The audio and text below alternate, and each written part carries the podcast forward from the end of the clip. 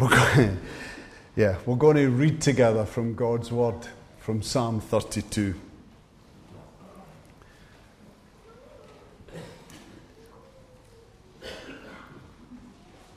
Blessed is he whose transgressions are forgiven, whose sins are covered. Blessed is the man whose sin the Lord does not count against him, and in whose spirit is no deceit. When I kept silent, my bones wasted away through my groaning all day long. For day and night your hand was heavy upon me. My strength was sapped as in the heat of summer. Then I acknowledged my sin to you and did not cover up my iniquity. I said, I will confess my transgressions to the Lord, and you forgave the guilt of my sin. Therefore, let everyone who is godly pray to you while you may be found. Surely, when the mighty waters rise, they will not reach him. You are my hiding place. You will protect me from trouble and surround me with songs of deliverance.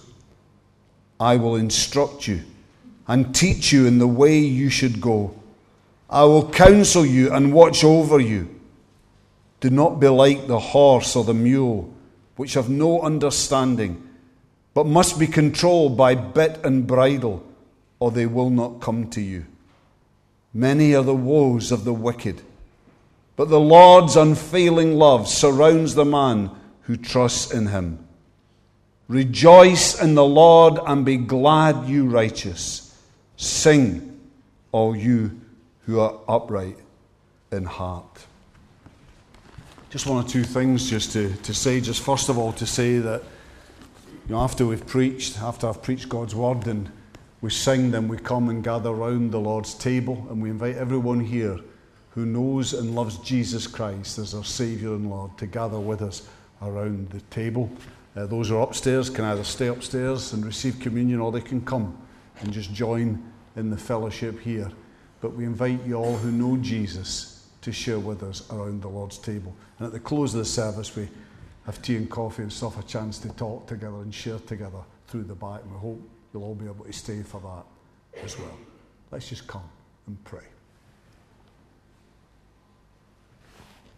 Father, we just want to thank you for the experience of the psalmist that we read of there in that psalm. And it just reminds us that you're a God who meets with us in real life, that you're a God who understands our hearts, you're the God who made us, and you understand the needs that we have in our life. You understand exactly where we are right now in our life. And you want to meet with us. Lord, speak to your people gathered here today. Open our hearts to receive of you. In Jesus' name, Amen.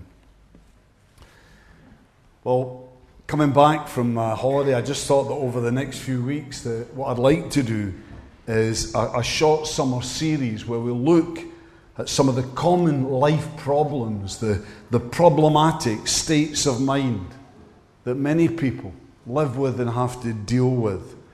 And what I want us to do is really, via the vehicle of the Psalms, uh, one of the most personal, practical, life rooted books in the Bible, what I want us to do is to look and see what the Psalms actually have got to offer in terms of our understanding of and also how to overcome what are often crippling for many life problems. So, the first of these problems we're going to look at relates to something that's actually much more prevalent within the church than we're perhaps aware of or maybe we'd like to admit to. And that is depression. I have to say that during the course of my, sorry about that, during the itchy arm, but I'll deal with it in a different way. During the course of my time in ministry, I've been involved at different times with a fair number of people suffering from depression. I'm still assessing and trying to figure out if my ministry has perhaps been a major contributing cause of their depression. But it certainly has. It has been my responsibility and I would say my privilege to try at times and help them through it. As a result of this, I've learned one or two things about people who are depressed. For instance, one thing that really irritates them is when someone who they know has never gone through anything like what they're going through, for believe me, there's a world of difference from feeling a bit down now and again to suffering from true depression. But when someone like this comes up to a depressed person and says something along the lines of, I know how you feel, but just buck up, put a smile on your face, and you'll soon be all right. Now, you know, the person who gives this kind of advice probably, I'm sure, means well. But advice like this, advice that is so obviously superficial, that does nothing to do to deal with either the real roots, the real cause of someone's problem, or with the depths of their emotion. Advice like this is absolutely useless. And in certain contexts, all I can see it doing is uh, endangering the personal safety of the advice giver. However, today, from this psalm, from David's experience here, we're given real advice of true depth. For in this psalm, we're confronted not by the, the meaningless chatter of the uninformed and essentially uninvolved, but rather by the deep spiritual counsel of one who has stood, as some of us have stood, in the dark valleys of spiritual experience. Here, Spurgeon, he says, No instructor is as efficient as one who testifies to what he has personally known and felt. He writes well, who, like the spider, spins his matter out of his bowels. He had a colourful turn of phrase. But another guy, Weiser, is, is maybe a, a little less colourful, but equally helpful. When he says, the poet wrote the two Beatitudes, that is, the blesseds, with which this psalm opens with his heart's blood. The blessed knowledge of religious truth they express has been gained by this man in the course of an agonizing battle which he fought out in his soul against self, that he might attain the truth that holds good before God.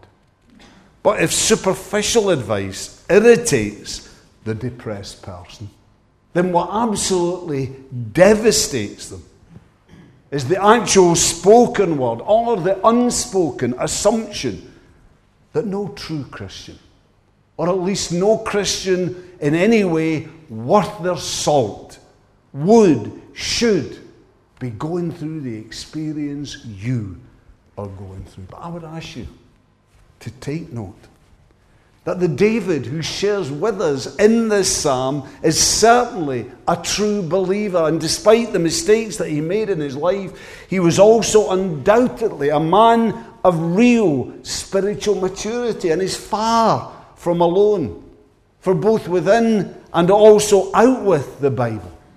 In men like Elijah, Jeremiah, Moses, even Paul, in men like John Wesley Spurgeon himself, and men like these who are heroes of the faith, we find that these men too have known times of deep depression. Evelyn Peterson, who's a, a Christian counselor and author, she helpfully shares here.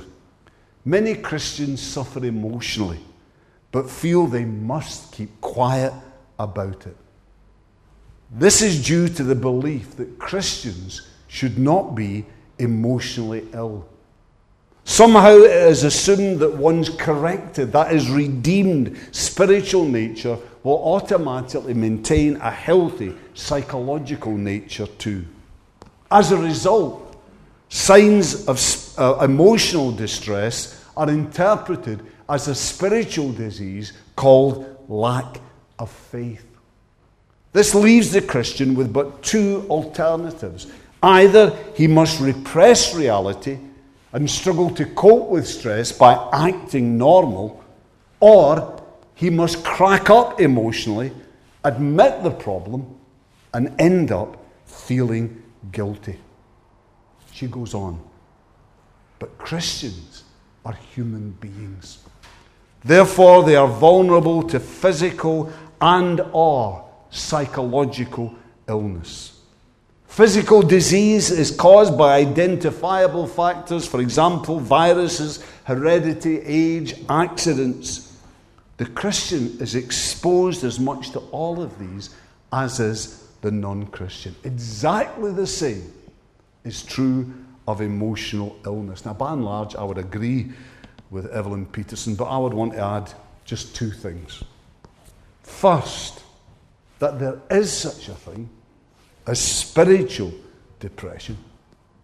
And also, in addition to that, the fact that as Christians, in comparison to those who are outside of Christ, that as Christians, we have access to extra help, to new and unimaginable spiritual resources through faith in Christ. But let's be clear the fact that we are Christians, the fact that in Jesus Christ we've been given a new spiritual being, this doesn't mean that either we are perfect or that we are exempt from the problems of the rest of humanity, of our world.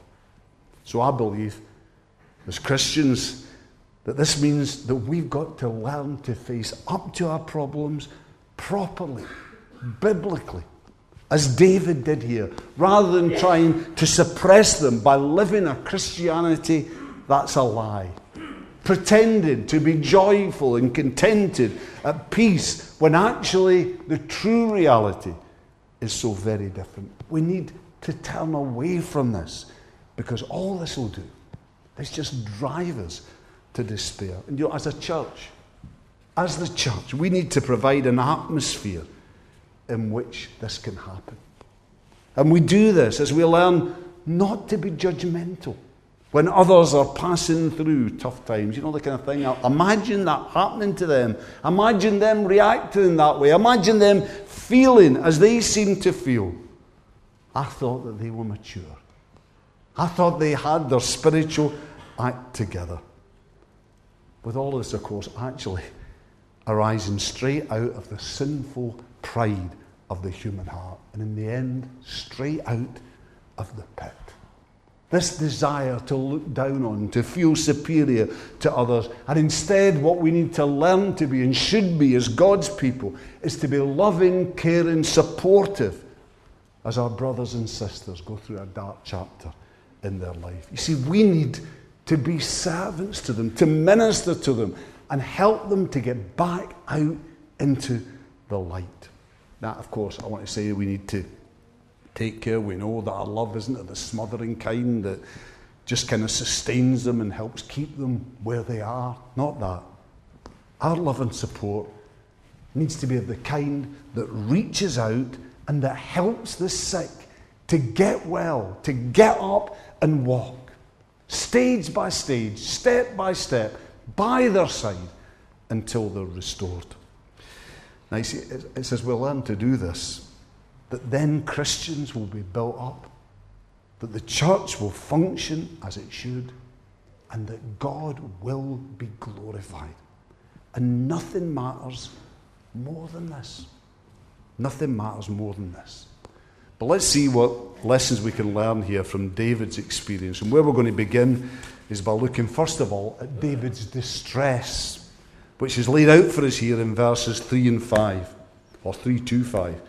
When I kept silent, my bones wasted away through my groaning all day long. For day and night your hand was heavy upon me. My strength was sapped as in the heat of summer.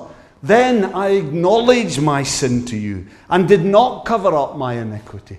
I said, I will confess my transgressions to the Lord, and you forgave the guilt of my sin.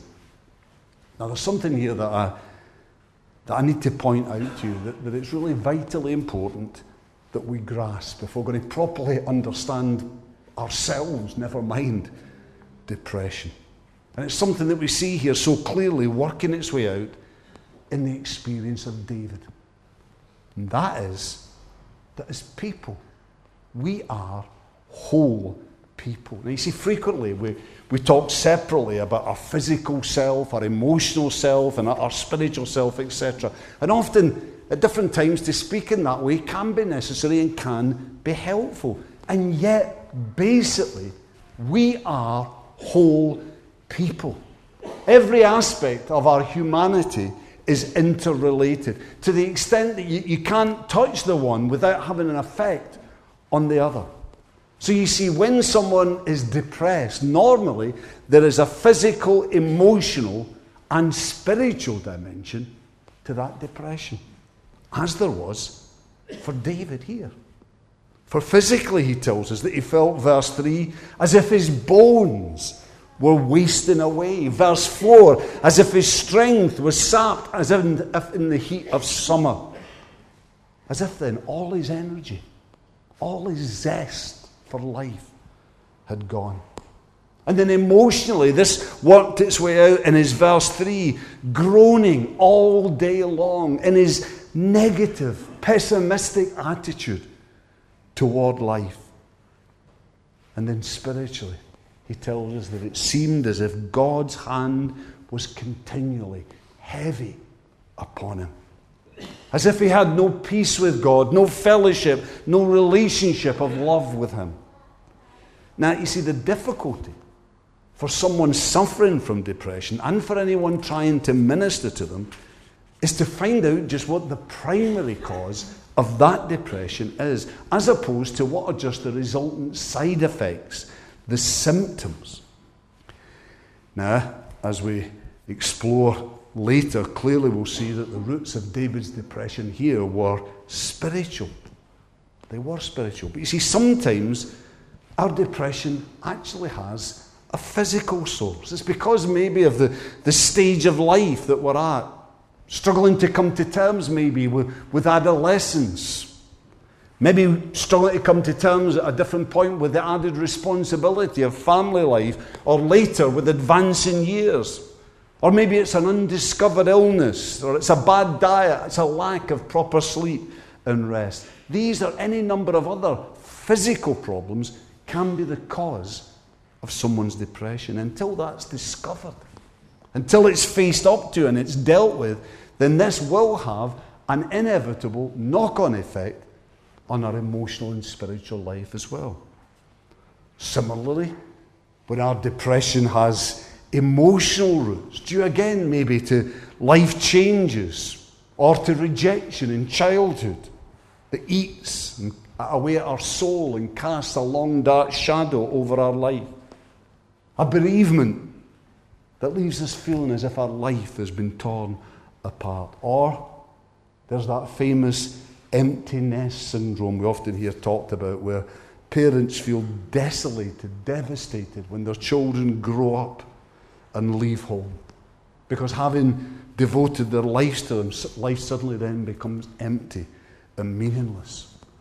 I have to say, I actually never suffered from this. I suffered from the, oh no, they're coming back again to the nest syndrome. That happened when we had a period when our daughter and our son at different times both returned home to live with us. There was a clash of lifestyles. My peace was shattered. The TV controller was taken out of my hands. That was the worst of all. But you see, serious emotional problems, until they're faced up to and dealt with, they're bound to have an overflow effect on us physically and spiritually. For example, if we're unloved as a child, it's not too big a jump for us to feel unlovable and unwanted. And that's bound to lead to problems with our relationship with God and our spiritual life. Or again, the problem might be primarily spiritual, with this having physical and emotional side effects, as I believe is David's situation here. Now, I know I've mentioned this before, but I'll say it again that that my personal way of trying to deal with this is to start at the basic level and to work from there. So start with the physical, move on to the emotional, and finally to go to the spiritual. But you know, I do hope I'm not making this sound too simple. I hope I'm not because as people, we are incredibly complicated, interconnected beings. So sometimes finding the, the root cause of our problem can be about as easy as visually tracing the separate strands in a plate of spaghetti. And, and one writer, Roy Clements, I got a little quote from him that I think illustrates this complexity well. He says, in nine times out of ten, in his opinion, what people call spiritual depression is nothing more than ordinary, naturally depression as it affects a spiritually minded person. And he says it's very important to draw the distinction between symptom and cause. And just to kind of try and put another angle on this, if it's not enough already, there are times even when our problems maybe are primarily emotional, that's the root of it, but when the solution to it is still spiritual. Say, for example, when we can't sort out the emotional problems of the past and present, because humanly speaking, the solution to this doesn't lie in our hands. Someone else has got to respond. Someone else has got to move before there can be a true final solution. So sometimes then the solution is to forgive no matter what, in God's strength, in God's name. Now, that doesn't mean that our relationships will maybe be restored exactly to the way they were, that things will go back to how they used to be. But what it does mean is that we will have love and forgiveness in our hearts. What it does mean is that we will be freed from that crippling bondage to bitterness. And that when and if that other person repents, that we will be standing ready for reconciliation. But David here found that his problem is spiritual. It's to do with the fact that for one reason or another, he hid his sin. Verse 3 kept silent about his sin. Why did he do that? Well, perhaps because of shame, perhaps because of pride. We don't actually really know in this instance, but these are characteristics of David's life that we find reported clearly elsewhere in the Bible. But it's been because of this that David has had no peace with God. That David's felt, verse 4, that day and night God's hand has been heavy upon him. That he's felt as if God is pressing in on him, that God's pursuing him, that God's driving him to submit. And it's been this spiritually rooted problem that has produced in David what we today would call depression, with all sorts of physical and emotional side effects. Now, you know, I'm sure that when David was in the middle of this, I'm sure that he could probably have seen nothing good in it. And maybe for a while he didn't even know the reason for it. He didn't know why he was suffering as he was. But because of his stubbornness, because of his refusal, for one reason or another, just to give in and face up to and deal with his sin, because of this, God had to pursue him. God had to rack his conscience. For you see, if alternatively God had just say, well, hey, let's just let David alone. Let's just leave him. Let's just let him fester in his sin. Then because God is a holy God, because God's separate from everything that is sin, so David's fellowship then with God from that time on would have been impaired. And his spiritual growth and progress would have ground to an absolute standstill.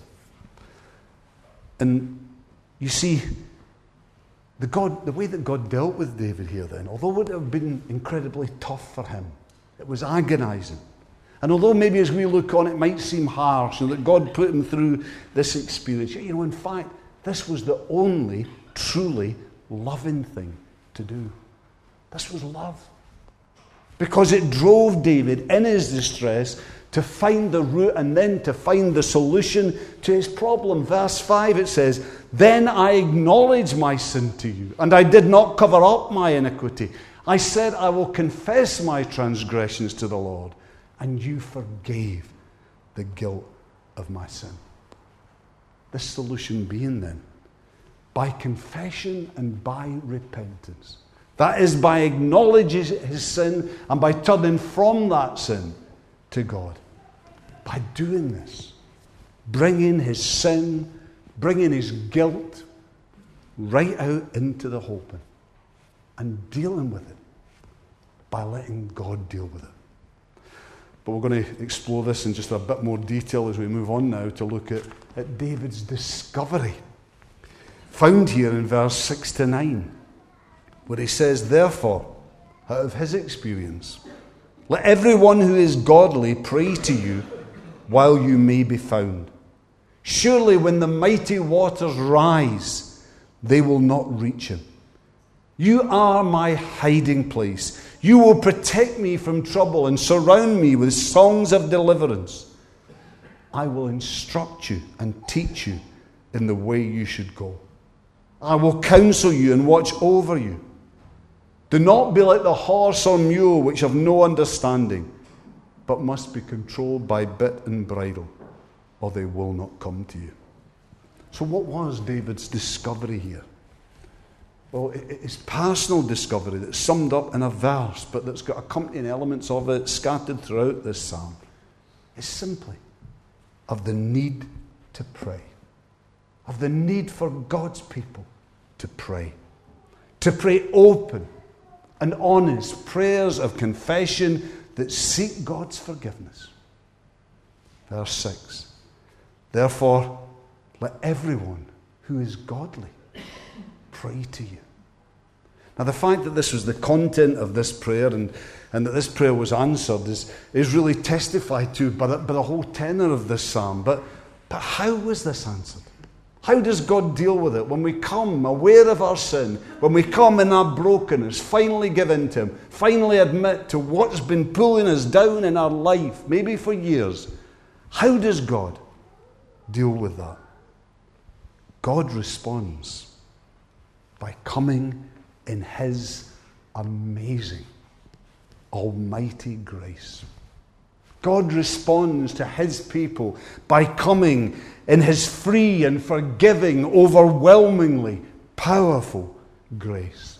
And surely here, verse 6 and 7 present as clear a picture as we find anywhere else in the whole of the Bible of just what the grace of God can achieve, what the grace of God can mean in the life of a hurting seeker after God. Because remember, David, before this prayer, had felt at best as if God didn't care for him.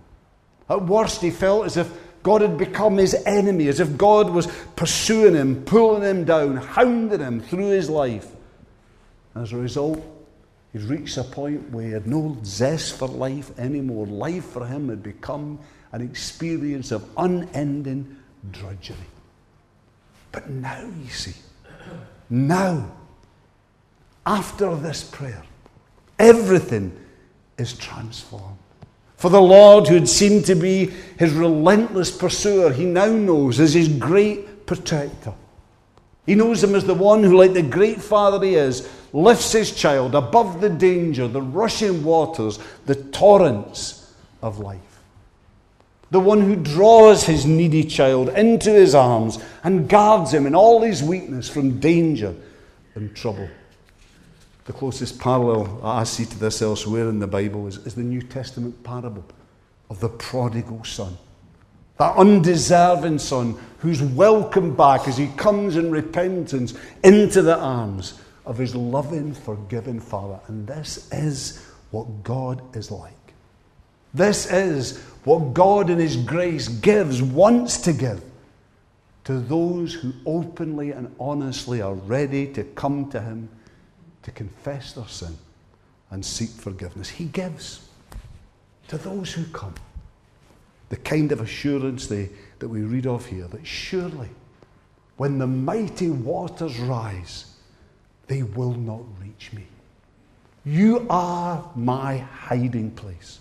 You will protect me from trouble and surround me with songs of deliverance. Now, here, let me just say from, from my experience that when someone's depression, like David's here, is spiritually based, then in the vast majority of cases, their depression, like his, is due to guilt over unconfessed sin. Sometimes that sin is something that happened years ago that they've covered over and never dealt with. Sometimes it's an unforgiving heart about something that happened years ago, or maybe in the here and now. Sometimes it's something even more fundamental than that in our relationship with God. Maybe in that practically we just haven't yielded to, to God as Lord in charge of our lives in the way that His Lordship demands. But it doesn't matter what it is until we sort it out. Until we deal with what needs to be dealt with in our life, our life with God, in fact, our life in general, will never be what it could be, what it should be. But, you know, David's discovery here, as well as being personal, it also involves a very definite prophetic element. As God here shares with David in the first person the kind of lessons that he hopes David has learned, and that through him, through David, that we too will learn. Verse 8 I will instruct you and teach you in the way you should go. I will counsel you and watch over you. Do not be like the horse and mule, which have no understanding, but must be controlled by bit and bridle, or they will not come to you.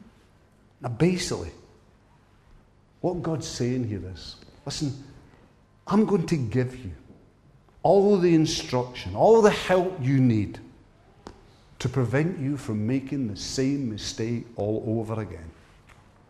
So don't be stupid. Don't be like a horse or a mule that have got to be driven, that have got to be forced to go where they should go. Don't force me to put you through the same pain again to get you to where you should be. Rather, be teachable. Be responsive. How many Christians are there who need to learn this? To learn the lessons of past experience, of past mistakes. How many? David Kidner says of this God calls for a teachable spirit. If forgiveness is good, fellowship is better. If we have experienced God's heavy hand, verse 4, we then should appreciate and seek his gentler touch. So we've looked at David's distress, David's discovery. We'll finish by looking briefly at David's delight. And we find David's expression of delight his discovery of the forgiveness of God in both the first two and in the last two verses of this psalm. Verse 1 and 2. Blessed is he whose transgression is forgiven, whose sins are covered. Blessed is the man whose sin the Lord does not count against him, and in whose spirit is no deceit. In verse 10 and 11, many are the woes of the wicked, but the Lord's unfailing love surrounds the man who trusts in him. Rejoice and be glad, you righteous. Sing, O you who are upright in heart. Well, you know, there's no doubt, is there? It's simple, it's clear that here we find the heartfelt cry of praise of a man, an outpouring of praise of a man who's known the light of the grace of God break in to the darkness of his life. But there are two short phrases in this psalm that, that finally I want to highlight. First of all, in verse 2 Blessed is the man in whose spirit is no deceit. You see, if we want to share in David's experience here, if we want to know this in our lives, then we have to be prepared to be absolutely open and honest with God and with ourselves. We need to be ready to have our sin brought out into the open and to have it dealt with by Him. That's the non negotiable starting point of the joy that we find here. The other phrase I want to highlight is actually found in verse 6, where there David says, Therefore, because of his experience, let everyone who is godly pray to you. Those prayers of confession and repentance. But then it finishes while you may be found. You get that? This is the day of God's grace. This is the day when God can be found. This is maybe the day when God is speaking into your heart and your life. But this day won't last forever. So if God is speaking to you now, then you need to get things right with God right now. You need to get things right in your life. Let's come and pray together. Father, we just want to thank you for your word, for the fact that it reaches into every experience of our life, that everything that we face in, in life today is dealt with in your word. You alone today know where we are in our life. You alone today know the hearts of your people. But if you have spoken to us today, then our Father, help us to deal with whatever needs to be dealt with in our life. To be open, to be honest, to confess and to repent, to turn again to you, that we might find the joy today that only those who are in right relationship with Jesus know. This we pray. In his name, Amen.